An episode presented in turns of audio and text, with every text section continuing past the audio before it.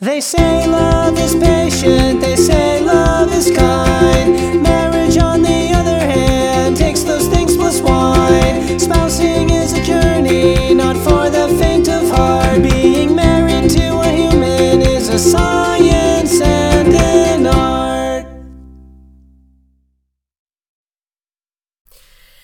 Hey, Lauren. Hey, Katie. How's it going? Oh, just great. I just... I just took a shower and didn't even know. I have there's four dogs at my house right now because it's my dog, my parents' dog, and um, can't my brother's dogs, two dogs, and I just they're all barely went, dogs though, right? They're, they're all, like, like all together, they yeah, all together they make one dog. Yeah, like, one maybe. powerful, powerful dog. And I didn't even know there was a dog in the bathroom with me. And then I got out, and one of them was cuddled on my sweater, and it was just like so sweet and classic dogs. Yeah, yeah, I know. Yeah. How are you? Ah, uh, I'm great. Um, Mark and I just got back from a very nice walk out in the brisk but not freezing cold weather, and mm. it was invigorating. You're, you could be outside in January in Pennsylvania? Yeah. Yesterday I went for a walk, and I you know this because I texted you about it. Yeah. Yesterday I went for a walk, and I like was really excited to go, um, and then it was thirty degrees, and I was underdressed, and I was like, screw this, and I came back after five minutes, and Mark was really like encouraging about it. He was like, that was a really nice effort, and I normally Aww. he would be like, get over it, walk. Yeah, yeah, but well, hey, growth. Yeah, growth on both of our parts. I actually walked, and he and I, I stayed out for five whole minutes. Five whole minutes. And he did a he gave you like a coach big. Good effort. Good effort. Yeah, I think maybe doing elementary school has made him like I think my sweet spot is if you just treat me like a second grader, I'm happy. Absolutely. Like just be really sweet to me, and that's all I want. Exactly. Well, mm-hmm. that's all that's really all everybody wants. That's a really I mean, good point. Like, yeah. Well, and you know what? That's what I tell people in therapy. Speak to yourself like you were a child. Right. And some that's people, so... that's not good advice. But some people, it's very good advice. Yeah, absolutely. um. So what are you drinking? I know you're drinking something. I am. I'm drinking... It's a. It's becoming sort of a podcast ritual. It's called Hypnotic Beast. It's that off-brand, the Lidl, which is the off-brand uh-huh. Aldi. Uh-huh. Um, yeah. They have it, one in Richmond. I just saw it. Really? Yeah, we, it's oh, right Lidl? next to an Aldi, too. I passed it, oh my and I gosh. was like, what's a Lidl? It looks like a car car dealership. Yeah, it but does. It's a it has all store. the flags outside. That's true. Um, yeah, and it's it's a tropical I P A. Has like It's supposed to have mango, watermelon, and orange zest. Not but the as Mark would, Yeah, yeah, no, not that one, unfortunately. But as Mark would say, it tastes like beer. Tastes like beer. And it's seven ninety-nine for a six-pack, so. All right. It's a it's a cheap beer masquerading as a fancy beer. Exactly, which is really, like, that's my that's my That's aesthetic. Your sweet spot. Mm-hmm. What do they say? Like, um, there's some thing about, like, you like champagne. Champagne with your... tastes on a beer budget. Champagne tastes on a beer budget. That's you yep. and me, girl. We have yeah. champagne tastes on a beer budget. Man, it's so true. Yeah, what that are you was drinking? Our weddings. Um, I am drinking a glass of... what is called Naughty Marietta from Nisley Winery, which is local to here. And um, I actually, like, I like the wine from Nisley a lot because they're one of the only wineries in, in Pennsylvania that has a, a decent dry, like, selection. Oh. Dry wine selection. Pe- the wine up north is so is super sweet, and everybody in Pennsylvania, like, their palates are, like... just geared towards sweet wine. Yeah. Um, this is even called a semi-dry wine, and I think it's incredibly sweet. Like, to me, it tastes like, well, just grape juice. But uh, this, they have really good dry wine, but they don't sell them in the um, wine store here. So um, I got the driest of the local wines, and it's inexpensive. Um, and that was, it gave Mark and I an excuse to go out on our walk. So we went hey. out to go get a bottle of wine. All all of those things are good, except for, it, I'm sad, I'm sad that it's not completely dry. But you know what? If you... If you can find joy in a semi-dry, then, you Well, know. And I like drinking stuff that's local. I went. I was in the domestic yeah. section trying to find... I'm always looking for Virginia wine. Yeah. Always, always. And I... um. But the domestic section has only wine from California, which is confusing to me because all of the wine in the rest of the store is also from California. So yeah. I wish that the domestic section had wine from other places in the country. Uh, I yeah. guess it's just like big box versus small box wine, or like big label versus small label wine. Well, but, yeah, and then I guess what are the other big, like, wine-growing regions in, in the... It, domestically, it would be, like, maybe Washington State has, like, pretty good climate for Washington growing. State, um, like, probably Virginia, and then some... Pennsylvania yeah, has some Virginia. New York wines available. My like, mother-in-law said that she did like a, a project, like a lab research thing on wine uh, growing in um, New Jersey. And I guess uh-huh. like where her, her specific county is on the same latitude as the Bordeaux region in France. But oh. then we talked to some sommeliers about that, and they were like, well, latitude is like a lot of things. You know what I mean? Like, it's there's more than just that that has to do with what makes a good climate. What did I see? What, what documentary or something was I watching where they were talking about how New Jersey was, like, trying to make wine happen? And the wine it, is just like, was it Psalm? I was going to ask, was it Psalm? I, that sounds like a thing that would be in that movie, but I can't remember. I'm obsessed it. with that movie, by the way. That I was one of my early movie. dates with Caitlin. Oh, really? Yeah. I tell everybody to watch that movie. It's so, so good. I know. It like, it's... trips me out. And now every time I smell white wine, I'm like, mm, tennis balls. Yes, fresh exactly. garden hose. Exactly. It's so good. And then didn't they have... No, this is something... This is on an episode of Chef's Table where they have the woman that tastes the dirt so that she can know all the flavors. She feels like she... Unless... No, wow. was that on, that was on Psalm two, maybe. I don't know. People are I crazy think, when it comes to that stuff. Oh, I haven't seen Psalm two, so maybe that's part of it. No, no, yeah. no. Psalm as well. As well. Oh, was oh. Is that not also I, on Psalm? I, I was like, wow, I didn't even know there was a second. Were you excited? Sequel. I'm so sorry. Yes, There's I really was. I really was. Well, anyway, so the wine okay. is fine. It, it tastes okay. it tastes better than just wine. It doesn't taste better than just wine. It tastes, um, uh, it has a flavor. That's what I'll say. That's what I'll say about it. It has a flavor. Oh, well, I mean, but I like okay. I like holding my wine glass is what I like. Yeah, so. I really enjoy uh, the descriptions of beverages that come out of your, your home. Yes. Tastes like oh, beer. I, do I ever on this podcast drink anything that I like? Not really. But no, you're pretty, I'm such a pessimist. You're pretty picky in general. Me? Like like with um, you know, food and wine. And do you think I'm picky? I think you have good taste. I think that I, yes, I'm particular. I would say that I'm particular. I'm very particular. I think those are synonyms. Okay. That's fair. That's fair. Particular seems more complimentary. Okay. Picky seems all right. like, particular is like, she has good taste. Picky is like, I don't want to serve her dinner. Okay. Let's, let's back it up. We're going to play debrief replay. So Katie, I think you're particular with your beverages. Mm, thank you. Yeah. No problem. Okay. So, you know, aren't words powerful? Words are so powerful. You know, my back when um, Facebook used to have that little description under, remember you could put like a yes. quote or something under your profile picture? Yes. I, by the way, was obsessed with that. Um, I would always like judge people based on what they had in that. Oh, yeah. Yeah. For, for sure. sure. Me too. For real. Um, I always had, my thing was um, use your words, I think was what it was. Like the thing, what we tell little kids, like use your words. Yes. But I was like, that was always undermining. I thought it was like such a hip English major.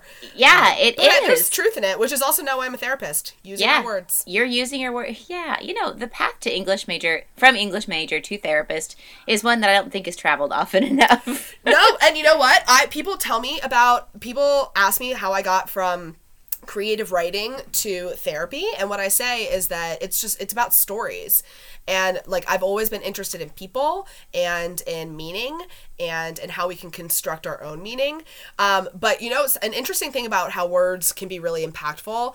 Um when you're working with the trauma community, it's extremely important to be like highly, highly aware of the words that you use. Yeah. Because, and not because you want to coddle people or no, anything like that, but because... Because you could lose them. You could well, get it... Yeah, because your job as a therapist, at least, I'm not saying like you, when you're working with, when you're like friends with somebody who's been abused, I'm saying like when you're a therapist, your job is to create a safe environment for them so that they can heal. And one of the things that when I was in school, a professor told me was, and I thought I was so like annoyed by this, but now it, like I totally get it. We had to record our therapy sessions when I was in school, which was so nerve-wracking. And she would listen to them with me. And one of my things that I would do was when I was really listening to somebody, I would go, okay, okay. Because I was like saying, you know, I got it. And she mm-hmm. got on my case. She was like, you can't say okay when somebody is telling you about that stuff because it's not okay. Yeah. And when you're saying that, like, and I was like, well, I think everybody says okay when they're really listening. And she's like, okay, maybe, but you're not out to dinner with your friends. You're in a space where you're like, you have to intentionally construct that space. That's why therapy is an art, not a science. Yeah. That's tough. A, a ther- but words are so important. That's a very good point. And I didn't mean lose them like they're not going to want to be your friend anymore. I meant lose them like... Lose, lose them like you'll lose their trust. Yes, and they'll yeah. not... You're you're not listening to them anymore. Like, this happens with with kids all the time. Y- yeah. You know you've lost them. Yeah. It feels like it's a lot of pressure, but honestly, like, I think it's... I think it's, like... I don't know. I'm good at it, which is why I was an English major, and now I'm a therapist, so... Yeah. um, I am curious about what's going on in your household. What's the state of your union this week? Um, the state of... Okay, so I truly, genuinely believe that it takes a full calendar year to settle into, like, a new environment, and specifically in the business aspects of it, like the business of being human, finding a doctor, finding a mechanic, um, and all of this stuff. It, I feel like we're still in the process of doing that. Yeah, you're not and, settled yet. Yeah. How so many I months feel, has it been so far? Um, five. Okay. Yeah. So it it just takes a long time. It does. You know, we've got, like, once you got this one doctor that, and, you know, you need, like, three of them. You got, like, you need a doctor. Especially you know, us. Yes, exactly. Us people with uteruses. Havers. Yeah, uh-huh. Um, and we came from a place where we had established relationships with people that we liked, and especially um, like a mechanic that we really trusted, which... Oh, can, my gosh. I cannot say enough about having a mechanic that you trust. I fully endorse that as well. I am so lucky that my mechanic is one of Mark's really good friends from high school who we, like, hang out and socialize with. He gives me, like, discounts. He calls me and gives me advice. He, like, checks my car when we're hanging out together on, like, a Friday. Oh, I love that. That's yeah. amazing. And also, like... I always say it's useful to have a friend that's a lawyer and a friend that's a mechanic. That's true. That's true. Mm-hmm. And even I don't mind, like, me ha- having just, like, a purely business relationship. Like, I mean, that's the dream. Like, having a friend that's a mechanic is, like, obviously the dream. Um, but I can't wait to tell Joey that you said that this is the dream. Yeah, I really do. I mean, it'd be great, but my also... friend Lauren said that our friendship is the dream. But also, you're more than your skill set, and we value you as a human. Um, but, yeah, so I just don't know... I don't know that much about cars. Caitlin knows less than I do. And she also is very, uh, it's so funny because, like, in the medical world, she's very good at um, putting me in the driver's seat and um, l- allowing me to support or to make decisions that, that fit me. And she's not what... really encouraging of you. Ex- estre- extremely encouraging. She really wants you to take, like, be empowered to be in charge of your own health. Which yeah, is so it, cool. It is cool. But that's what you and, want in your healthcare provider, you know? Right. It's the exactly. dream, Lauren. Being married it's... to Caitlin is the dream. It is the dream. But she very much feels like people are afraid of their doctors or, or like, put not afraid of them, but put them on a pedestal. And, like, if the doctor says it, that I got to do it. And, like, that's not healthy and we need to, you know, truly, ultimately, we need to follow, med- like, listen to medical advice, but take it as advice and then balance it with, like, our, what what mm. we're comfortable with and our bodies and all that. So that's very much her, her Remind standpoint. Remind me I have a pending on, thought.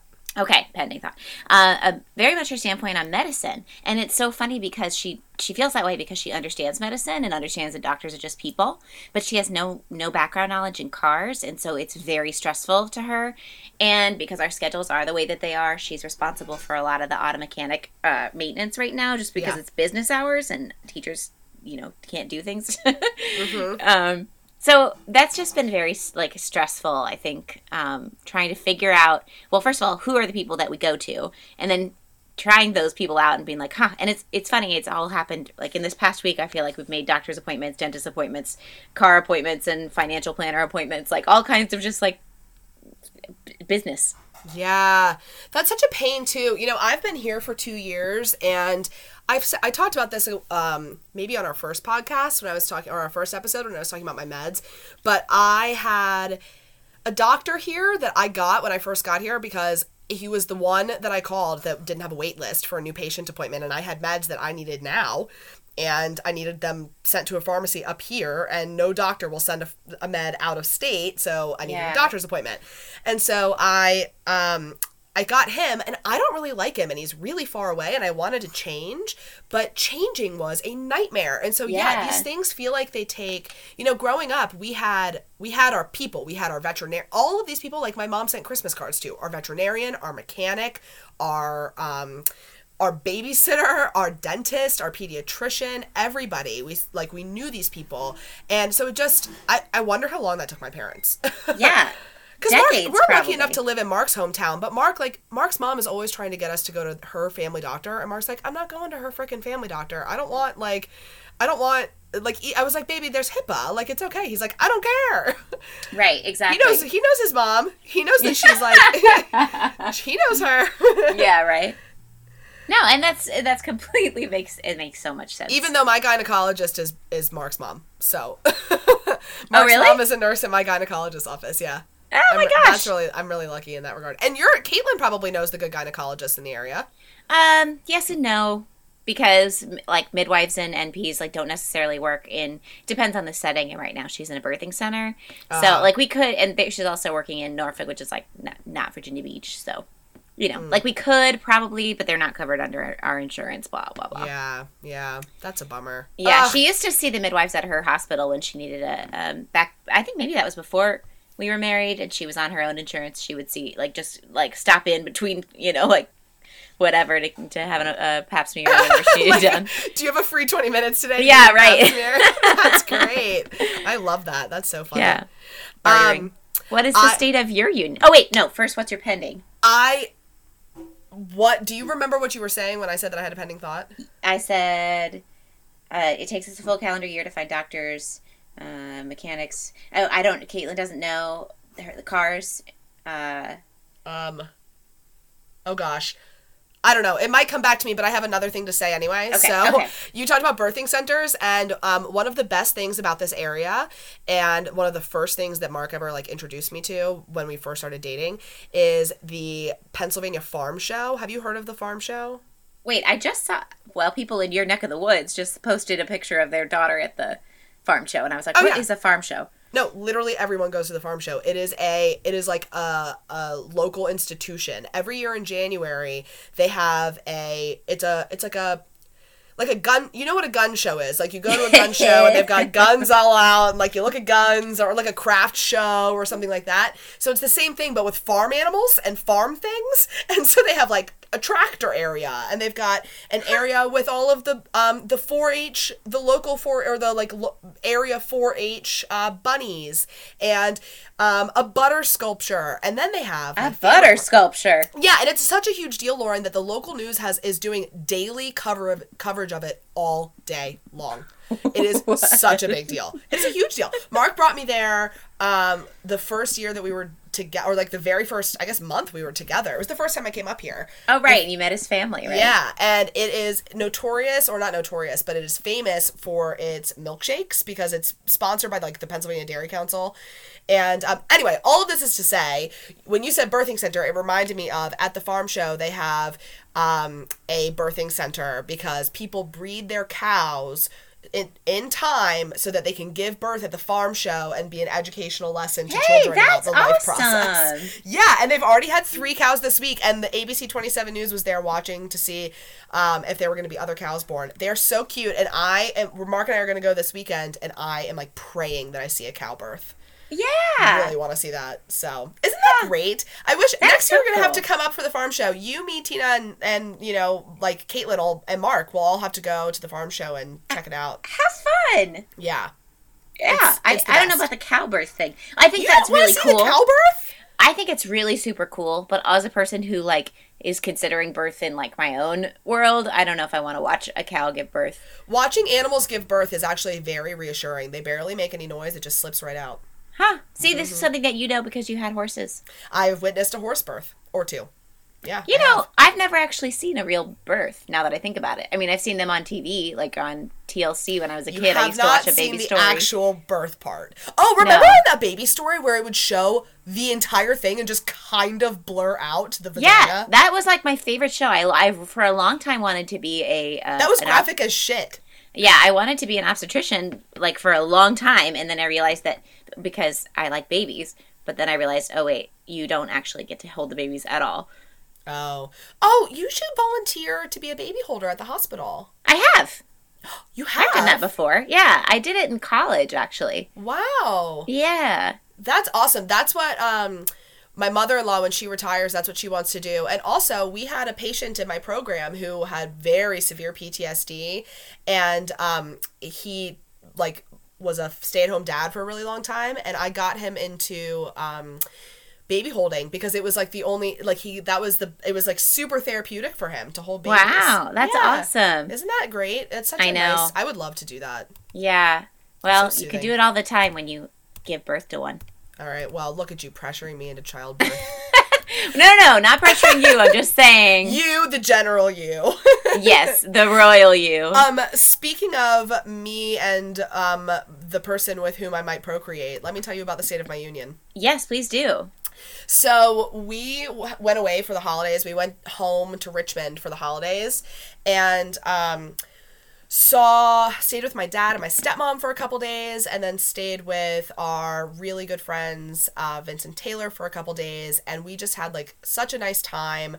But it is so nice to be home. It really is. Like, so we have just been settling back in, and um I'm just grateful to be back in my space, you know, like yes. It's just quiet, and I'm in my routine again. And it feels like by the time the holidays are over, it feels like we've been doing things out of our routine for literally like a hundred years, because it's been like two months. Yes. So it I just feels exactly good to be mean. Like back on our grocery shopping schedule, back on our like sleep schedule, and back on like, we're just happy to be with each other. And I said to Mark on the way home, like, I love being with all of my friends, and I love being with my family more than anything, especially my friends, because I, I don't see them very often.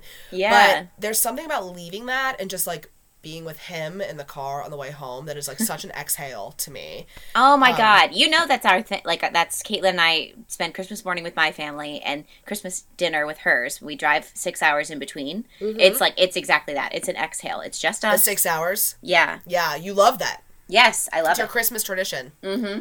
I love that. So when you guys have kids and live on your own, you're going to have to still do that, just because you guys will need the space and your kids will sleep. Yeah. Or at least shut up. Yeah. I don't know. I feel like when I have kids, I'm just like, they're here. See them if you want. Okay, bye. Yeah. Be like, I'll be upstairs. Yeah. I'm going to charge charge five dollars entry. Can you imagine it's like Christmas morning and I'm just like, I'll be upstairs.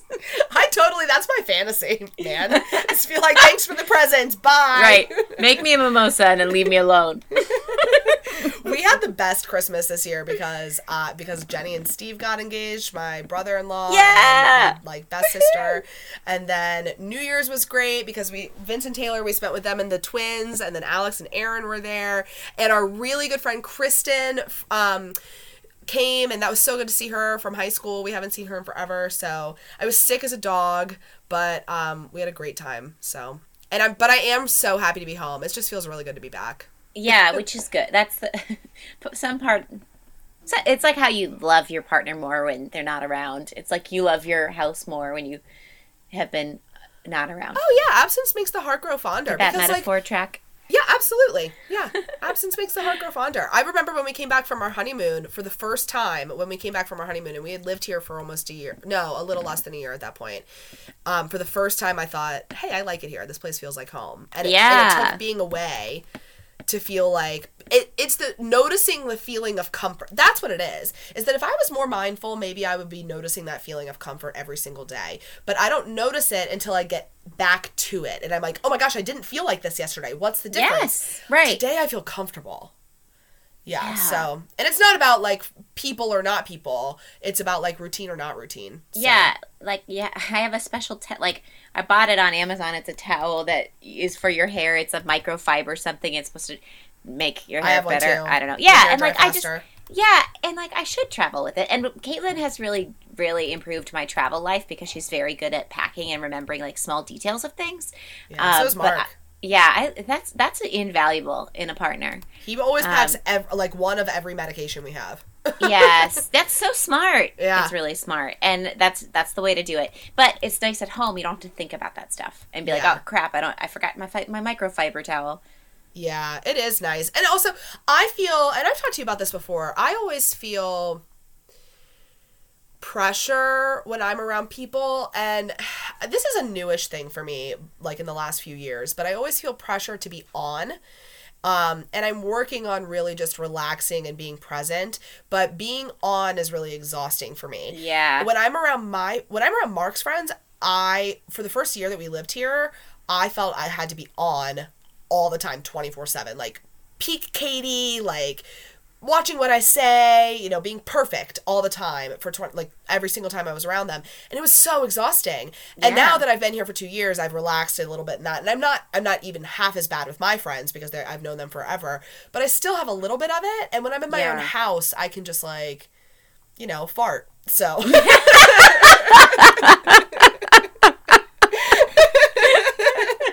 I don't know. That's the only thing uh, I could think of that was like, yeah. I would not do that around anyone else. uh, or like complain a... as much as I want to. And I complain a lot. So, yeah, so listen.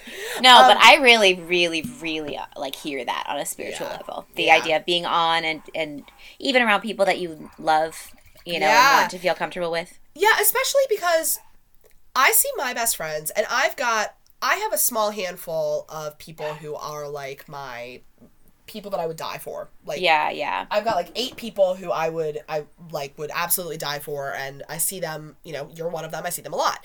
And so, I, but I don't see them a lot. The ones, I don't see you very often anymore, especially now that you live further away, but the ones in Virginia and D C, I see, the ones in Virginia I see twice, maybe three times a year. The ones in D C I see maybe five, four or five times a year. You, I have no idea. I, I'm going to see you in the spring. But I feel pressure to make those perfect, memorable times. Because every time we do that, I'm always afraid. I'm so anxious that it'll be the last time. I'm so afraid somebody will say, I don't want to do this anymore. Yeah. And so I always feel like I have to make this as, like, the best experience of my life. You know? Right. Yeah. Yeah. And that's exhausting, that's too. Hard. That is And when exhausting. You act like that, it almost always makes it not as good. Exactly. So. It's such a, what's that, vicious cycle? Yeah, it is. Yeah. And also... I, Mark and I don't travel great. Like, we are... That's true. We're edgy when we travel. So, I just... Area of growth. Yeah, it is. I would love to be the kind of person who loves to travel all the time, but um, I don't know if it's me. So, yeah. I don't know. I hear that. I feel that. sad about that, but that's something I, I just came to now, and I feel like I'm going to need to grieve that. Yeah, right. But, so, um, do you want to jump into our topic for today? Uh, yes, I would love to. Okay, so today we're talking about, um, it's a new year, so we're going to talk a little bit about kind of resolutions, kind of like the things that are like intentions for the year, just kind of what we see for ourselves for the new year. Um, and I wanted to start off by asking or by like discussing a little bit, if we had to sum up our twenty eighteens, how would we sum them up? Wow. Because I feel like that's the starting place for when you want to look, when you want to create something new in your future, you need to really look at, be honest and look at what is going on with you now, you know, or like what's been going on. So what is, what's been your twenty eighteen? Sum it up. Um, it's been a year of getting through it. It's mm. been a planning year. Um, there's a lot of things that we're doing that are very difficult and challenging that we are doing for the hope of something better, like down the way. And part of that ah. is a huge part of that is grad school, um, and just all of the stress like that. This year was like, I don't think we had any idea what we were getting into when we stepped into it. And it got like, shit really hit the fan in twenty eighteen in terms of like the way grad school affected our marriage and our lives and our relationship. Um, So I that's been tough. Ya. Yeah, that's been hard. That's been really hard. It was funny, Almost Caitlin. There. Almost yeah, there. I know. Then it's the whole getting a job thing. um, I also but, feel ya.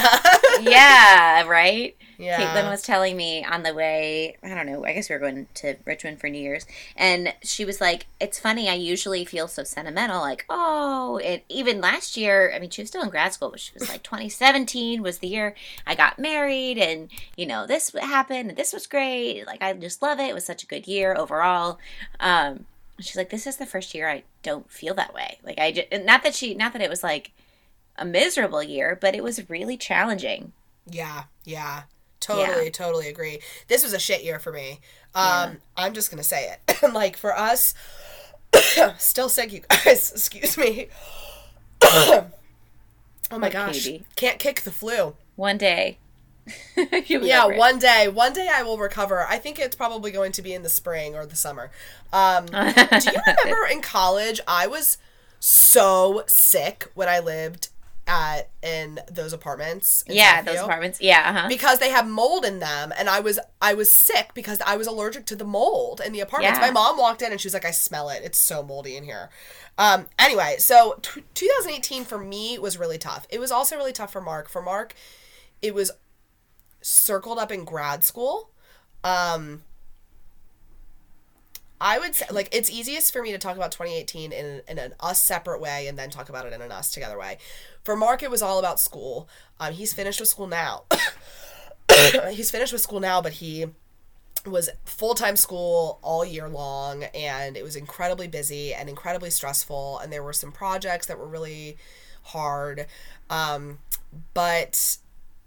And also, I would say some uh, financial insecurity on his part. It was yeah. on both for both of us, but on his part especially, that was like very wearing. Um, Mark's whole going to grad school thing has been so like brave to me because I think that it's like um, he kind of he kind of decided to go against the secure. the the easy path. Yeah, he did the safe path to do the path. to follow He's his heart. Chasing a dream. Yeah. yeah. And that is so not him, usually. He yeah. is so risk-averse. He's, He's so exactly. safe. Yeah. yeah. And so I have just been doing so much building him up and boosting him up, but this has just been... So there's... I would say that twenty eighteen for both of us was anxious. For me, twenty eighteen was a nightmare, and I am I'm so ready for New Year. And, you know, New Year's are arbitrary. Yeah. Technically. But, you know, I, I get annoyed with people that are like... I just don't really have, like, tolerance for cynicism anymore. I get annoyed with people that are like, it's just an arbitrary date. Like, who cares? You know what? There's something really nice about an entire group of, of human beings, an entire species all over the world, pausing and taking a moment to reflect and look forward to the future as a species. And yes. I, I love that. I think that's okay. great. So I, I don't feel bad about participating in it. I This is not my recommendation, but I'm going to go ahead and recommend it. I read a book to my first graders called Shantae Keys and the New Year's Peas. Uh-huh. And um, it is fantastic. It's about this little girl, and she lives, uh, well, I don't know if she really does live in Virginia, but I always tell the kids that she lives in Virginia, and then we find Virginia on the map. And they have a black-eyed... It's where you guys live. Yes, it's where we live. And... um We, she, her, her family has the tradition of eating black-eyed peas on New Year's. Yep, Southern tradition. It's a Southern tradition. And she realizes, like, uh, her grandmother realized that she forgot them. So Shantae has to go around to all her neighbors and ask if anybody has black-eyed peas. But her neighbors are from, she, it's like Shantae Keys, and her neighbors are Miss Lee and Senior Ortiz and ha- Hari and uh, Mister McGee. And, like, they're all Aww. from different places all over the world. And they all have different New Year's traditions. So, oh, like, I in Me- love that!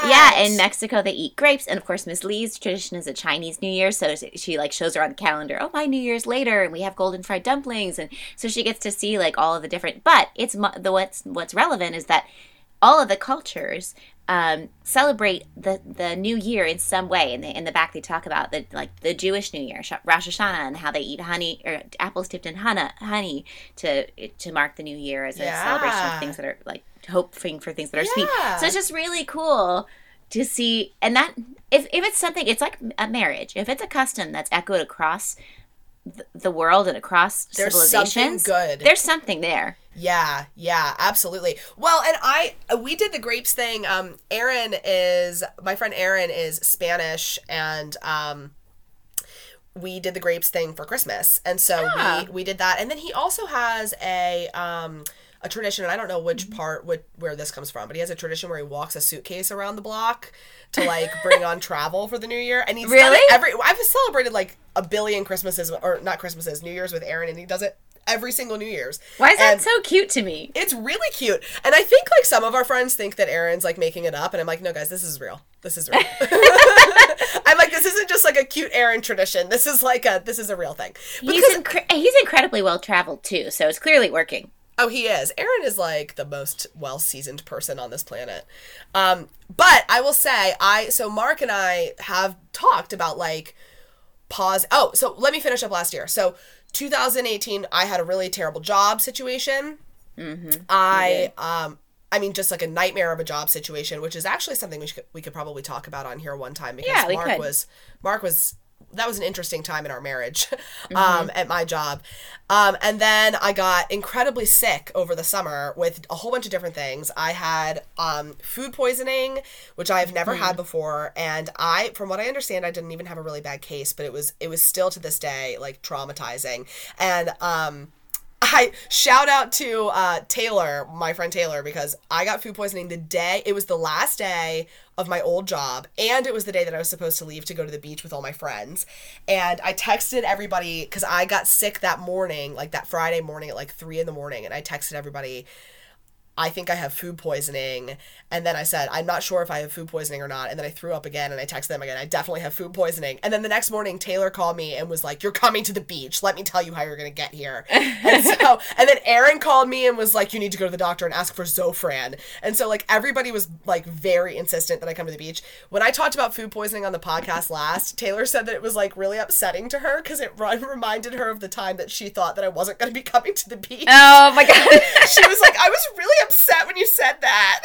So, oh, Taylor. Yeah, so she's going to be upset again. But anyway. She so also had... she also corrected me. I misquoted a Gilmore Girls episode. I said the coupon drawer thing was from the revival, and it's not. It's from season one when, when Max says it to Lorelai, when they're, or when Lorelai says it to Max when they're talking about getting married. That girl is a true friend. She yes, is a she really true is. And real friend. Uh-huh. Um, she also is. She, we got her and her husband into Queer Eye for the Straight Guy over Christmas. Yes, or over so New Year's. Good. I don't mm-hmm. know. I keep doing that. Anyway, so I had food poisoning. We went to the beach. I had a week where I was fine, and then I had a an, an incredible allergic reaction, like the most scary thing that's ever happened to me in my life. Um, and I like like it was extremely I don't know extremely scary. You've seen the pictures of that, right? It, Katie. Oh, I saw you the next day. Yes. Yeah. Yes. I came down because I was in the hospital, and I left the hospital and drove straight to your house. Yes. Because I was like, my friend is moving, I'm not going to miss her. And, my, yeah. and Caitlin was like not in town, or she was at work, but she was like, I was going to go get a tattoo, and Caitlin was like, not a good idea. Not yep. a good idea. Yep.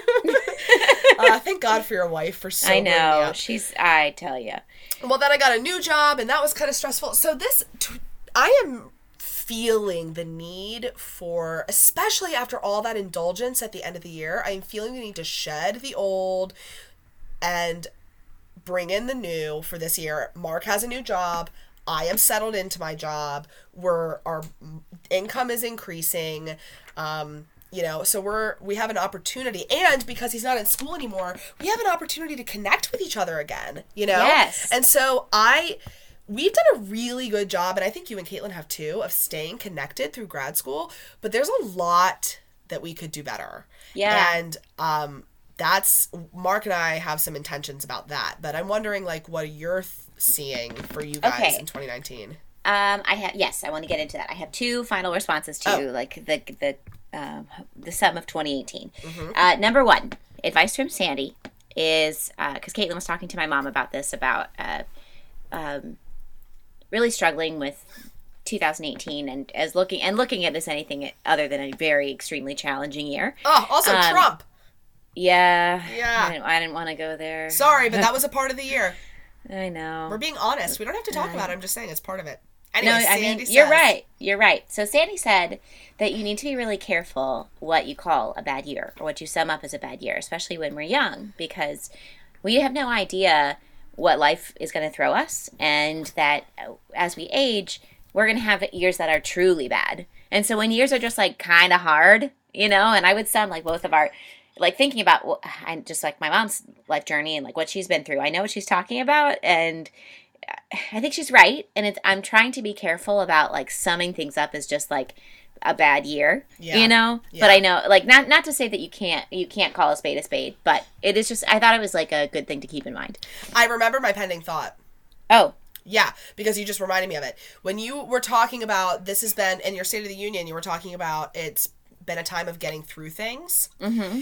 I was thinking, you know, I think like that a lot. I want to get through this. But in the mindfulness work that I've been doing, I've been trying really hard to really remember that I have one experience in this body, in this consciousness, yep. and that I know of. I might have more in the future, but I don't know of that.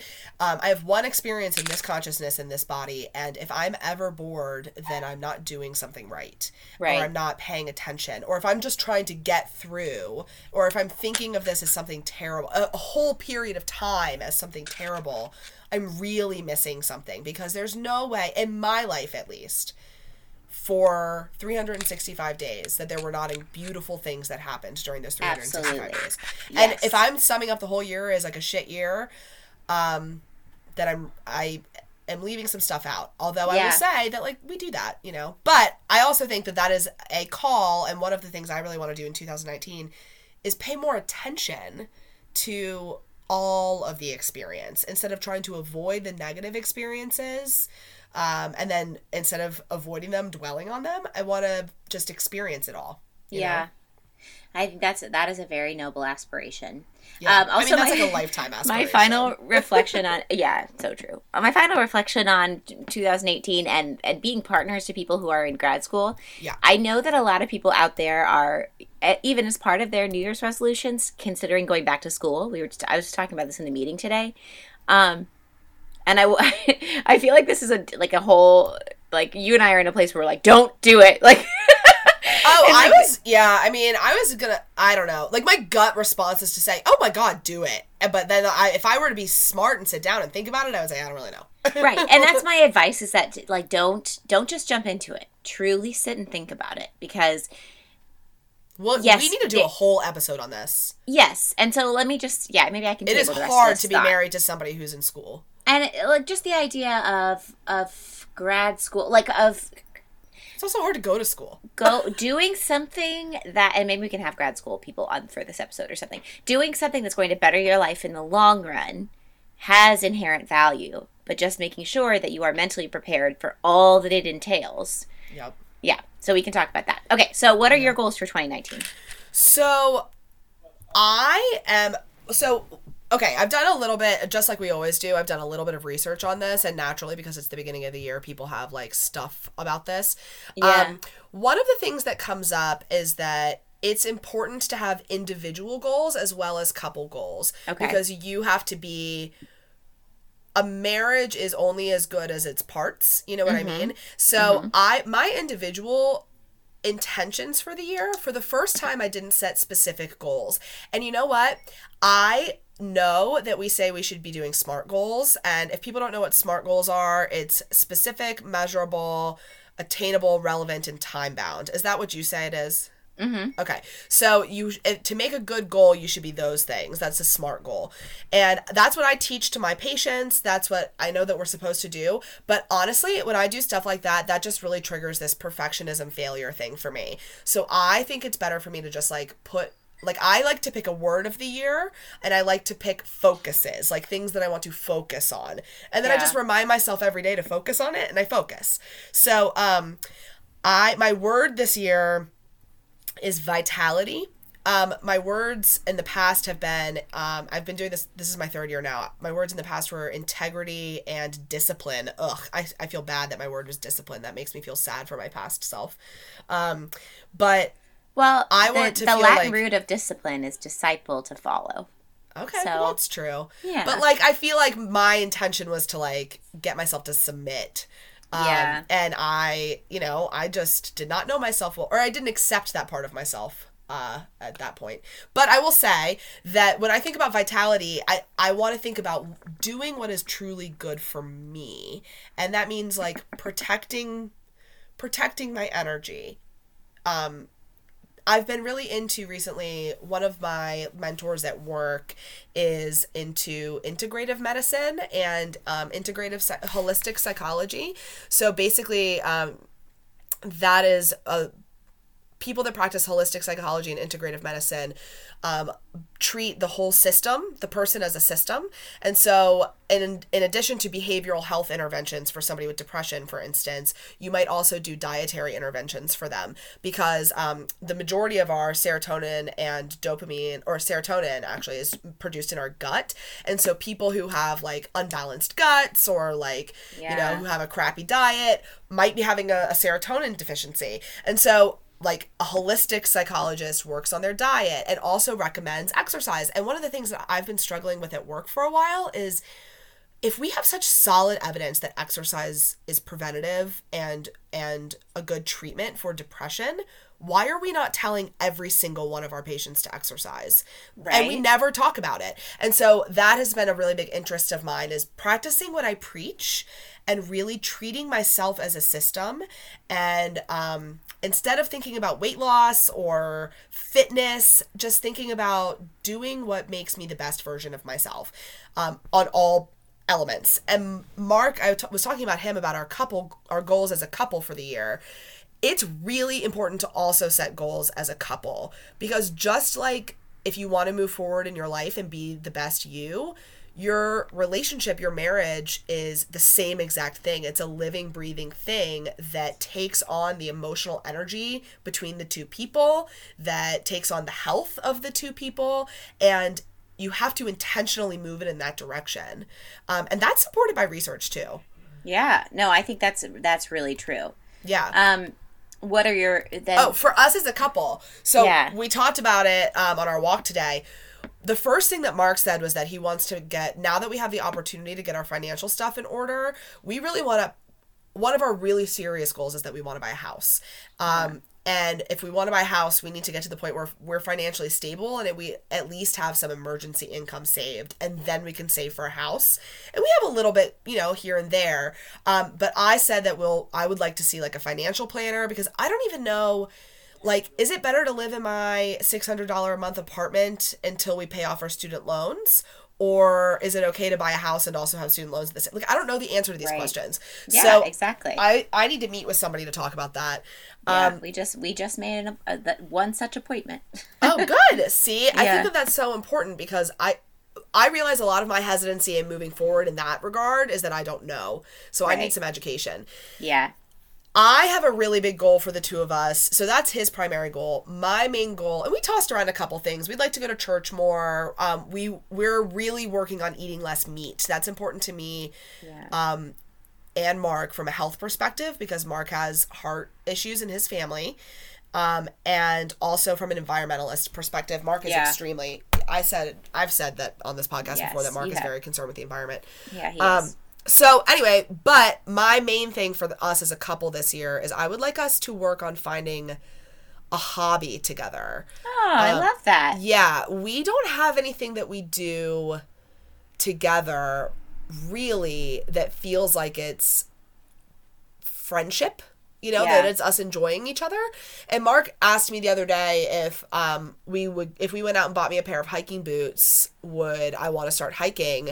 Um, because he says that I always say how Pennsylvania isn't as pretty as Virginia, and he says that we can go find places that are pretty. Aww. So yeah, which is the sweetest thing. So maybe yeah, we'll is. try that. And also, I really, I might learn pickleball. I mean, I oh might. my gosh, I, Katie, I think you should. Listen, I I if, should if my friend Lindsay could do it, love you, Lindsay. Then maybe I can do it. Yeah, yeah I but have like, like I have like gym class trauma where I'm afraid of being bullied for my lack of coordination. So yeah, yeah. But then I have to remember that I'm playing with Mark, and I was gonna it's say, not in Mark? his best interest to bully me. Exactly, so. And Mark probably also digs the way you look doing anything. So Mark's my Mark's favorite outfit of mine is my gym clothes. Like mm. I, I can be dressed up with like full makeup, beautiful, like freshly shaved legs, and he'll be like, "You look nice." If I'm wearing like gym clothes, he's like, "Okay, girl." That's my. Sometimes I just wear that to like make him happy. Yeah, on that's his birthday. Aesthetic. That's what I wear to dinner. Oh, that's so cute. Yeah, Mark oh, loves athleisure. It. It's his favorite. Uh, ath- so, what about you guys? What are you thinking for this year? Okay. Caitlin's um, done with school this year. It's this year. It does not. I do not believe it. I know it's coming. I once um, it happens, yeah, I almost still feel like Mark has to go back to school. I sometimes still feel like it took me a year to stop feeling like I had to go back to school. Yeah, I know. Like I would uh, wake up and be like, oh, I'm late. Like, oh, no, no, no.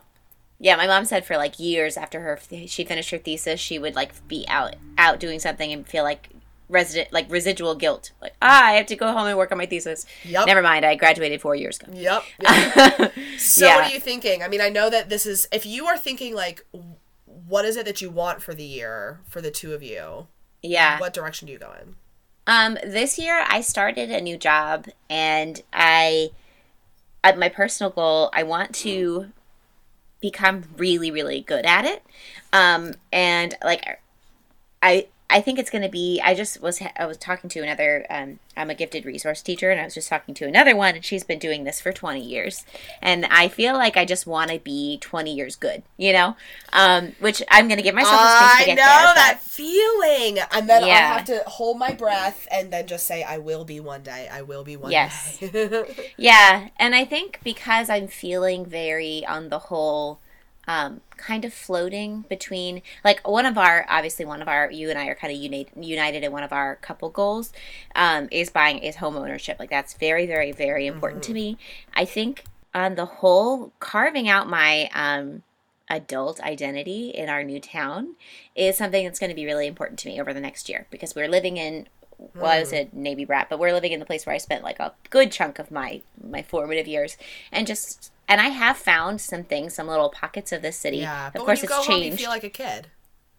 Well, it's especially hard when you're living in your house, like in your, yeah. your parents' home. But it's like, it's literally like so visceral. You go to the old places and the smells, it puts you back in that place. I know that feeling from being in Richmond. I like, I have, I feel like, I it feel like I was sixteen. Yeah, yeah. And I think it's very easy to, not very easy, it's very possible to construct a life here that is is our is our adult life. Yep. Um, and we already have. It's like a big I, area. I, I'm really loving, like, we've we found a new church, and we have found little restaurants, spots, and bars, and, and things your that we parent, like to your go family to. Doesn't go to your church. No. Okay, we, it's yeah, your church. We don't go to church. Yeah, it's ours, um, which is very nice. And so I think it's one of those things. As long as I'm, that's my goal. My personal goal is like finding like space for adult me. Mm-hmm. Um, here, and I, that's something I really want to do, because I actually really love this area. I think yeah. it's beautiful. I love the water, and Caitlin and I are both very like water driven people, and there's, every time you turn around, there's like a bay or a lake or a creek or a, I want an ocean. That so bad for my life. I think water is like spiritual. I agree. Where, and I don't sta- care where it is. It's water or mountains. Give it to me. Yes, yes. St- State Farm just recently started, like, changed their. They're going to start insuring more waterfront properties. They used to not f- for other insurance reasons, um, but it it's like it was the best news of twenty eighteen that I was like, oh my god, because I used to think waterfront was like off off the table because of just the high risk of flood. Yeah. Um, in this area, but yeah. now now it's like something we could really do, or at least be close to. So, um, yeah. yeah so I think. That's my personal goal, is like just carving out space for adult Lauren. Yeah. That's awesome. That's a really good goal. And I think that like you'll feel much more settled. It's hard to do that when you're at home with your with your parents, but you can do it. You can get started on it now. Yeah. Yeah, and we have. We've already been started on it. Yeah, I'm really, really impressed by the way that you guys have taken your little room and made it into your own little, like, apartment, you know? Yeah. You spent, yeah, thanks. I yeah, that. I think that that's really great. Like, you guys, I was thinking about that today, how it seems like you guys, that's your space, and you spend time with the family when you spend time with the family, but that's, when you guys are in there together, people aren't like, why are they isolating? Yeah, right. And we also, like, I deeply love my family and deeply love spending time with them. And, and giving myself space for adult me allows me to be fully present with them, which is something I'm, I've learned. It's one yeah. of those boundary things that is not so yeah. easy to come by when you're right. an ob- obliger. Well, developmentally, you're not supposed to be home with your family right now. And so no. it is going to be an uphill battle. And you are, it doesn't come naturally to you. It won't, it wouldn't come naturally to anybody being at home with right. their spouse at this time in their life. And so you have to consciously do that, and that is a lot of energy, you know? Yeah. Are you yeah. familiar with um are you familiar with the sp- oh gosh, I'm going to talk about some mental health thing that I don't know about without knowing too much about it. Hold on, let me Are you familiar with sp- the Lauren and Katie show? Spoon theory? I know. I know. Are you familiar with spoon theory? No. Okay, so I've I've pulled it up. Um, it's I pulled it up on Wikipedia, so blame Wikipedia if it's wrong. Okay. So spoon theory is a disability metaphor um for a combo They say um, for a combo of ego depletion, fatigue, and other factors. So people use it like that are depressed or who have autoimmune diseases or whatever. Spoon theory is a disability metaphor used to explain the reduced amount of mental and physical energy available for activities of living and productive tasks that may result from disability or chronic illness. Spoons are a visual representation used as a unit of measure in order to quantify how much energy a person has throughout a given day. Each activity requires a number of spoons, which will only be be replaced as the person recharges through rest. A person who runs out of spoons has no choice but to rest until their spoons are replenished. So people use this to say, they'll say like, they'll use this as shorthand to talk to their family members or like online and say like, I don't have any spoons left, or like, I've got like three spoons left, to like communicate what, what wow. because it's otherwise like an intangible thing to communicate. And I think that, um, I forget why why I brought that up. You were talking about your house and your... Oh, as adults. Because it can be putting... Do, climbing that uphill battle of being around your family when you're not developmentally supposed to be around your family takes a lot of spoons. It takes a lot of spoons. But wait, why is it spoons? I have literally no clue. I've just seen it on, like, Tumblr and stuff. Oh, origin. Oh, okay. I could probably tell you what the origin was. Oh, here it goes. The term spoons in this sense was coined by Christine Mizorandino in, in two thousand three in her essay, The Spoon Theory. The essay describes a conversation between her and a friend. The discussion was initiated by a question from the friend in which she asked about what having lupus feels like. The essay then describes the actions of Mizorandino, who took spoons from nearby tables to use as a visual aid. She handed her friend twelve spoons and asked her to describe the events of a typical day, taking a spoon away for each activity. In this way, she demonstrated that her spoons, or units of energy, must be rationed to avoid running out before the end of the day. Mizorandino also asserted that it is possible to exceed one's daily limit, but that doing so means borrowing from the future and may result in not having enough spoons the next day. Mizorandino suggested that spoon theory can describe the effects of mental illness as well. Wow. Totally love spoon theory. Yeah, that's fascinating. Now that I understand where it comes from, I'm going to have to read that essay. Yeah. Yeah, but that's what I feel like, yeah, so of course you're going to feel like you need to. I feel like you can, the the concept of recharging your spoons, like you get that by carving out your adult identity. And so that's why it's more important now than ever, you know? Yeah. Huh. So yeah, what about like your that. goals as a couple? Um, I think first and foremost is, is home ownership or making plans. Like we have kind of just kicked around the idea of, um, gosh, home ownership is such a commitment. Like you can move your spouse. Like if your spouse wants to live in Pennsylvania, you can move to Pennsylvania. But like you can't move your house. And so Mark always says that like I, I get really cold feet about home ownership because I can't imagine spending – the kinds of houses that I want to live in right now are not the kind of houses that I can afford. And I can't imagine yeah. spending one hundred fifty thousand dollars on something that is a shitbox. And Mark is like, you need to start thinking about money in a different way because when you're coming, when it comes to houses, like you need to start, th- like that number is huge to you, but it's a house. Yeah. And, but then to me, I'm like, I still am not okay with that. Right. like, yeah. That's still my money. Right. I know. I know. So yeah, home ownership is like, it's such yeah. a thing. But so Scary. I think trying to figure out if we want to jump right into that, if we want to rent something in the interim. Um, but, but anyway, making strides towards making a really uh, secure plan. And, and, you know, I could also see us like just finding something that's, that's right enough, you know, and just moving, moving yeah. into it. Um, so that's one big thing. And the other one, I think we're going to start, I mean, we're not ready to have children right now. Ah, I thought that you were going to say that. Well, but the thing is, with gay people, it just takes a long time. So I know, it's not but I'm about... ready for you to start the starting of it. well, can I throw um, a pre-baby shower? I'm so excited. Okay, go ahead. No, because what if I? Yeah, it could take forever. I know. Well, and actually, it will because like. But I will be here with you the entire time. I'll throw you a hundred of them. The plague of being queer is that everything, everything is like it takes forever. Like all, and you have to explain yourself to everybody. Yeah, exactly. There's actually an L G B T Q fertility clinic in Virginia Beach, which is the weirdest place for an L G B T fertility clinic, but. um We actually, I think there's, there's we queers have, everywhere, girl. There's That's, yeah, so yeah, but it's, can, it's the it's the premier one on the East Coast. Oh no way! I thought yeah. that was just like a convenient one. Yeah, okay, no, no, that's I mean, that's different. Like, there's probably some, I was like, that's like, just nice. There was probably some nice person. Yeah, no, no, no. Um, yeah, but it's like a big, it's like a, folk, a L G B T focused fertility center. Anyway, wow. We probably won't need that service, but anyway, it's just a lot of putting things in order. We need to get some legal documentation, especially if like something should happen where our marriage is dissolved. We need to make sure that there's second parent adoption. Um, all of that like legal stuff uh, has to be put into place. In addition, we also have to do all of the like medical side of things. Um, so it's going to take a really long time. I had never thought just... about the second parent adoption thing. Yeah, yeah. That's it's very, a, there's a lot of there's a lot of shit that we got to do. That's um, very interesting. Yeah. So wow.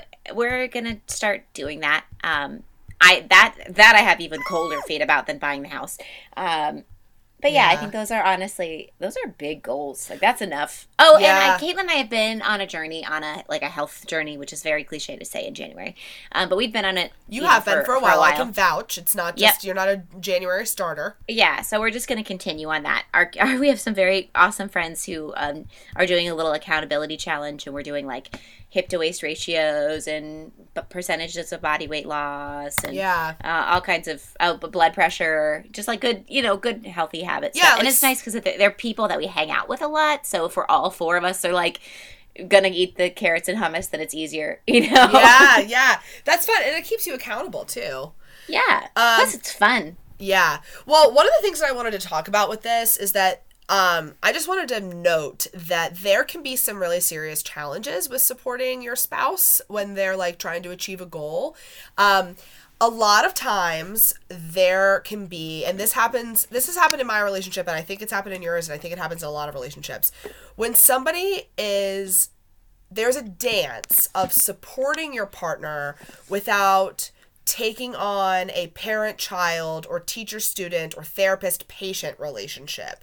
And it's a very, I think it's a very delicate dance of, and Mark and I work on this all the time. He's always saying to me, I don't know when to encourage you or when to back off, because sometimes I don't want to hear it. Um, but sometimes I really need the encouragement. And so it's important I think it's really important to communicate about that. I, in my relationship, am, it's hard for me to get support about certain things. Mark, and I think that this is smart, will never, even if I ask him to, would never, ever comment to me about food choices, ever. Um, and I, like, I can imagine that there might be a situation in which he could, and I would, like, hear it, and it would be okay, but he just doesn't touch it. And I think that that's probably wise on his yeah. part. Yeah. Um, but he does try to get me to, um, like, exercise, because he knows that I want to exercise. He really works with me on, like, spending. But it's hard because I oftentimes fall into feeling like a child, and he falls – I fall into the child role, and he falls into the parent role. So I was – do you and Caitlin ever find that when you're trying to support each other that you have to dance that bal- – or, like, balance that, you know, yes. equation? Yeah. Caitlin is very uh, intuitive and very good at, uh, like, big life decisions, but in day-to-day things, um, there are many situations where I can go teacher on her and she'll tell me, like, don't talk to me like I'm a third grader, you know? Yep. And that's fair. That's fair. And, and my, of course, my sassy retort is, all, is always like, I'll stop talking to you like you're a third grader when you stop acting like a third grader. Oh, no, no, no. That's, I would say that in therapy. Like that, that's yeah. oftentimes when somebody is acting like, when somebody is acting like someone's parent, I will literally look at the other person and say, well, are you acting like the child?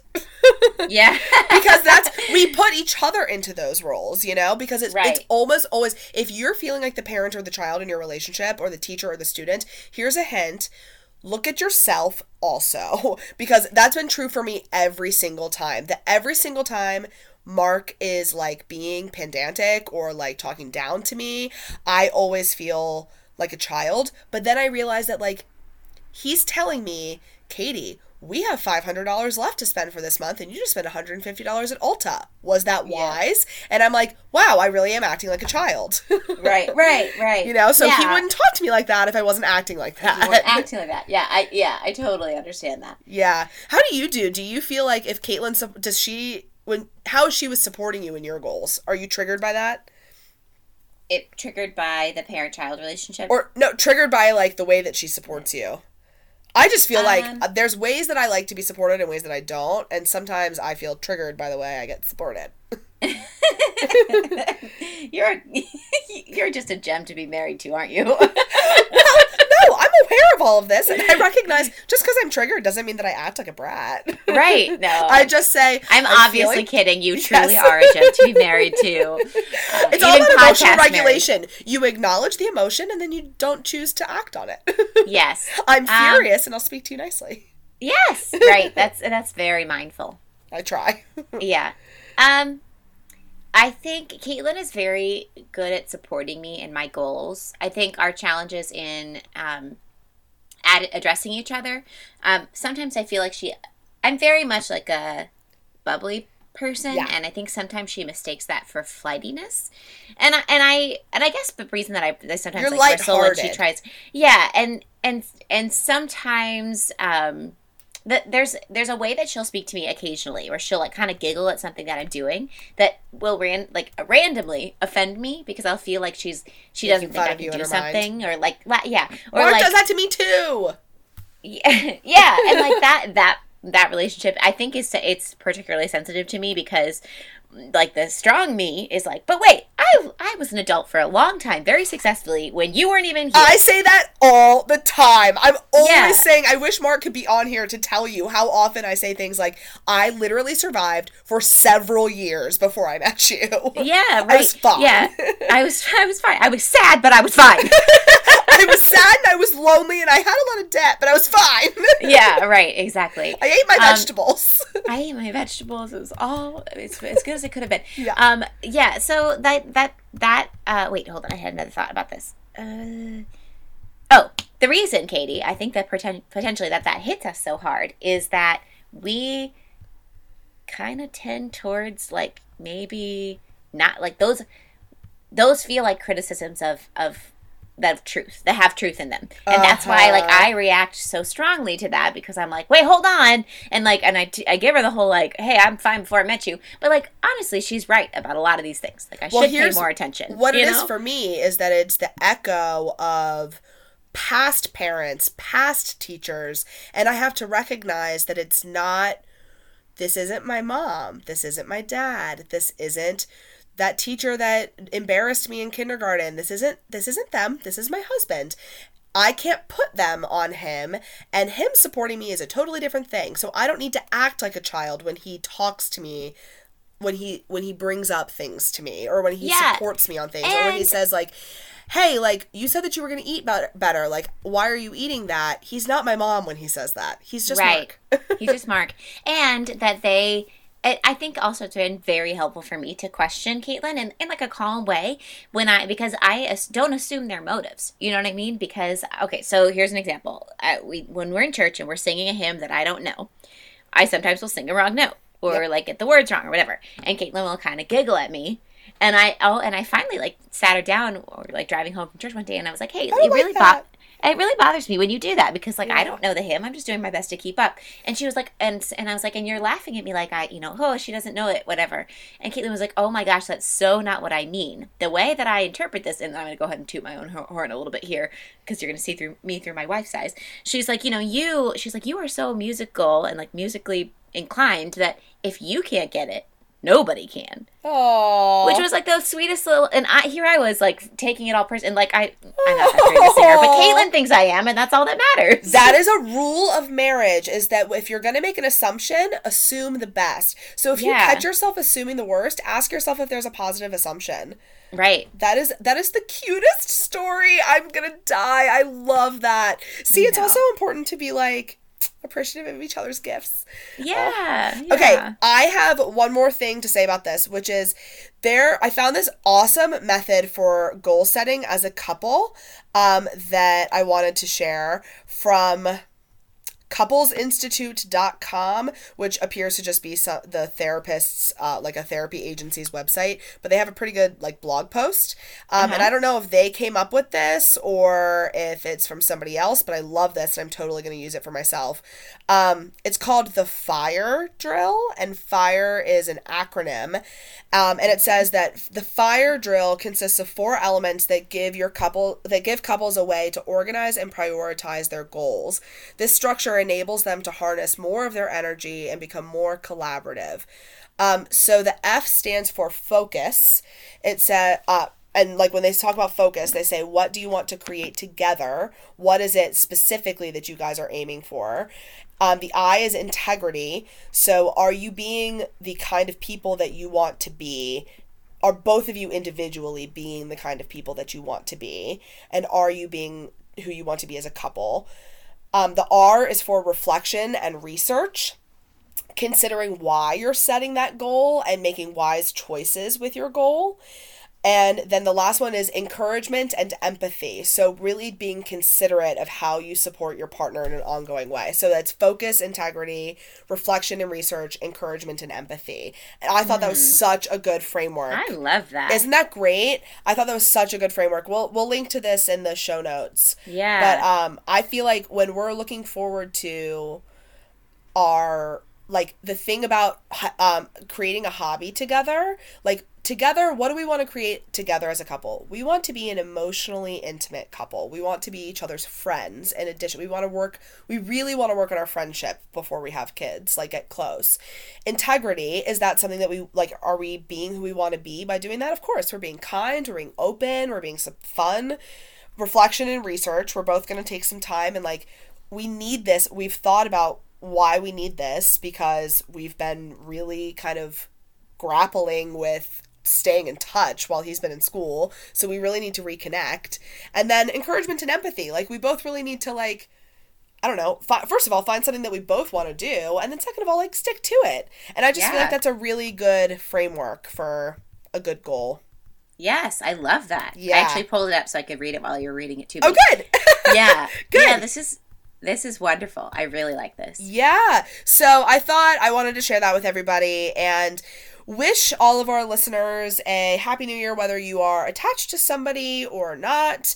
Um, it is just an arbitrary time, and if it is pressuring, if you are somebody who does not do well with the whole new year, new you narrative, um, I would say just recognize that it's a narrative and you don't have to, you can drop it. And if you're somebody who doesn't feel, um, you know, pressured by that, then, like, you do you. Have a great year. This is going to yeah, be, and I, I feel think, hopeful about twenty nineteen. Yeah, I think no matter who you are, the fact that it's a new year is just a fact. Like, it is a new year. You can be the same you, but there's never a bad time to take, take on a challenge and to, yeah. to allow yourself space to grow. Yeah, and there is something really nice about thinking. I, I just think that that's such a nice reframe to think about this as something that we do collectively as a species to, there's something so... Um, so noble in reflecting and uh, making conscious efforts to grow. That's such a, a human thing. So I th- I say go for it. Yeah. Make some resolutions like this it. year, y'all. Okay, as so... As my father-in-law would say, go or go home. Go or go home. I love that. Oh my He's gosh. the best. Um... Uh, that reminds me of some funny Markisms. I I will share some funny Markisms one day. Um, I so I'm interested. What are you into this week? What are you trying to get me into? Oh, it's so good. It's so weird. Okay, um, I love weird good things. I'm weird I'm, and good. Uh, my favorite category. I'm Jason Derulo riding solo this week. Uh, Caitlin is away, out of town, and I am. Just... I thought that you were recommending that song. I was like, absolutely excellent song. I, like, passionately Everyone sang loves that. A Jason Derulo song. Jason, I just literally, I, I passionately sang that in the car to Caitlin. I'm pretty sure it was, like, on Christmas or something.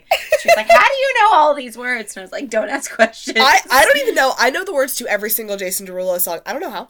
I yeah, don't know how. It, it, I think it's because it, they were on. They were all big when we were in college. I was so going to say, like, if you went to college we went between to. two thousand seven and two thousand twelve, then you are also a big Jason. You don't, even if you don't know it, you also do know all the words to a Jason Derulo yeah, song. Even if you don't like it, even if you yeah. don't remember it, if I put it on for you, you'd have a flashback to some grimy place, uh, a Jello um, shot with mold in fact, it. Actually, this is my sub recommendation. Um, Speaking of Jason Derulo, Lay, who had a listener question on a previous podcast, made a playlist on Spotify that you can find, and it's called J M U two thousand seven to two thousand eleven. No. Highly recommend it. No. It is, if you need to just shake off the stressors of adult life and just remember what it was like to drink uh, out of a, a, t- a, a Tupperware the size of a dog kennel. Like... Oh, and just my God. Play, you know, hang out and listen to music and play with your friends. And I do mean play. Like, just play stupid games and college stuff. Uh, I do it to that playlist. Miss it and I don't, you know. I wish yeah, I could do no. it all over again with the mind that I have today. Yeah, I, I'm one hundred percent with you, too. Like, I'm got, I'm... I honestly, I would do Caitlin it so much better. This all the time. I don't, I don't mind aging, not one bit. Like, I think it's great. I am getting happier all the time. Every and, single year, I like myself better. Yeah, and that's a good. Hey, and you know what? We can say that for twenty eighteen too. Yeah, we, we I do learned like a lot. Myself. We got better. You know, you know what? What? What do I always say? That uh, skill. Um, what is it about seas and sailors? I don't. I guess I don't always say uh, it. A sea. Uh, A calm growth hurts. If it didn't make, hurt, if it, it wouldn't be growth. A calm sea never made never a made skilled a skilled sailor. sailor. Yeah, mm-hmm. It's growing pains. It, the if word it, is not calm though, but I, I can't remember but this. I the, what a I what I used sea. to say in college was that if it doesn't if it doesn't hurt, you're not growing. Um, if it's not painful, you're not growing, or if it isn't hard, you're not growing. And yeah. we've like had a hard sun. year, Sometimes but looking you have back, to get I have bird, you know, it was there. Yeah, exactly. A smooth sea never would have made a skilled sailor. There you go. Um, okay, so, so my recommendation, recommendation is a, a, a documentary, or a docu-series, rather, on Amazon Prime about a fundamentalist cult that lives in New Zealand. We're going to start this tonight, Mark and I. Oh, it is so fascinating, Katie. Please text me the whole time. Okay. Because I have so many thoughts, and Caitlin will not give one single shit about it. Oh, my gosh. You know no, I no, love fundamentalist actually... culture. Yeah, right. That's that. That's a boiled down representation of her feelings. She will give too much of a shit, feel like too too large, too big for these people, and, and feel like very worried and, about their well being. So she and not chooses enjoy the experience. to not engage. Yes. Exactly. So that's, she has that's, good boundaries. That's the, the sum of it. So anyway, it's called Gloria Vale. Um, G L O R I A V A L E. It's all one word. The documentary is incredibly straightforward. There's no um, narrative like right wrong. It's just like, this is the way they live. So, wow. I'm really enjoying it. I'm like two and a half episodes into it. Oh, it's so wild. Okay, wow. So one fun fact to get you, get your uh, appetites yeah. I'm excited. Uh, going. So in this cult, they um, they marry, so they don't get to choose. They sort of do, like the guy goes to the elders, says, I'm ready to get married. They decide uh, who should marry. Um And then he comes back and says, like, here's what I was thinking. And if the elders agree, then they get to get married. And they don't, the pe- the boys and the girls, even though they've lived in the same cult their whole lives, they don't actually ever get to talk one-on-one. Uh-huh. Um, and, and the first, like, the proposal, like, the one girl, the girl is, like, summoned to, like, basically a conference room. And the boy goes in with flowers. And that's the first that they ever, like, first conversation. Is it around today? Have. Is it about a modern day one? Yes, it's modern day. And okay. so they so then they get engaged. Their engagements are like six weeks. And uh, they get to know each other's families a little bit, but they're under the um, like the de- like they're getting to their families, but they're doing this because they're going to be part of their families. Yeah. And so they get married. Um, they have they wear a dress that's either pink or powder blue. The rest of the time they all wear the same clothes. It's like this navy blue Uh, prairie dress type thing. Yeah. And the wedding dress is basically the same pattern, but it's in pink or, this is New or Zealand? powder blue. New, Ze- New Zealand. Okay. And the guy, the groom, gets to choose if he wants the dress to be pink or blue, okay. which is weird. Um, and so they get married. They have the ceremony. Then they leave the ceremony to consummate their marriage and go back to dinner. Oh, my God. So everybody knows what they're doing. And they come back and they're all, like, sassy and, like... Oh my anyway. God. It reminds me of which of the Duggars had sex in the church after they got oh, married. Which yeah, yeah, that was Jessa, but that's that's a claim. It's allegedly. Oh my God, I totally believe it. Those girls are oh, horny A F. They well, are like. Listen, that's not a healthy way to grow up. Like that's that's sexual repl- repression. Energy. I'm yes, saying that's su- not healthy. I support the church sex, is what I'm saying. Yeah, right. No, yeah. Them. I mean, I don't. Whatever you do, you. Y'all. I mean, yes, um, I, I support the rebellion. Yes, I like the yes. rebellion. Yeah, okay, so right. let me get you into um, my recommendation this week. So for New Year's, Alex brought this game that was so fun, uh, Joking Hazard. Have you heard of this? Mm, mm-mm. Okay, so... But I'm li- literally going to write it down right now. Joking Hazard. Um, do you know Cyanide and Happiness? Uh, the blog? Yeah, like the comic strip yeah. blog. Yeah, yeah. Uh-huh. So it's produced by these people. It's based on their comics. And so I will say I get notorious stage fright when I'm telling people how to play games. So I'll just say this. The flow of the game is exactly like Apples to Apples or like Cards Against Humanity. But instead of words, it's comics. And it is okay. so funny because it's like the classic Cyanide and Happiness humor. It's like, what do you meme, right? I have not, I don't know that game. That? Okay, it sounds similar. Yeah. Like but, a, the structure-wise, at least. Yeah, structure-wise, it's like there's a card in the middle, you give the judge a bunch of other cards, and then they choose the winner.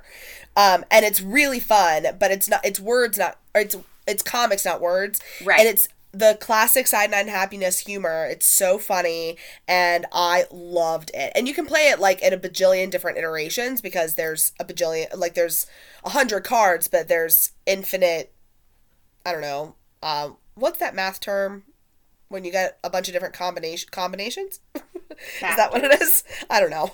Um, there's a billion different combinations of all the cards. So um, it's it's okay. really fun. I love it. So yeah, highly that's recommend. A, that sounds super fun. Yeah. Uh, What Do You Meme is the same. The oh, What same, Do You Meme? Yeah. Yeah, it's but it's with memes. Yeah, it's the same thing. Yeah. Yeah, yeah, yeah, yeah. That sounds awesome. The only thing I about love... the memes, the only thing about What Do You Meme that I didn't like is that I don't know all the memes, and I feel like I wish that I did. Yeah, yeah. Well, you don't, because like I said in the comic, you don't really need to know the context because it's all there for you. Yeah, you don't really right? need to, but like I always, I always en- enjoy the ones where I know the meme better. I guess. No, I, I think my favorite though. On the comic, on the Cyanide and Happy, Happiness one, yeah. It's just comics. Yes, that's you don't need yeah, to know yeah. the comic strip in order to enjoy the game. Right, that's what I was saying. Yeah. Oh, yeah, yeah, yeah, yeah. Okay, yeah, on the fun. Same page. We've yeah, done on the it. Same. Good. Well, with that. I think we spoused. I think we did. Have a good night. I love you. Thanks. Love you, too.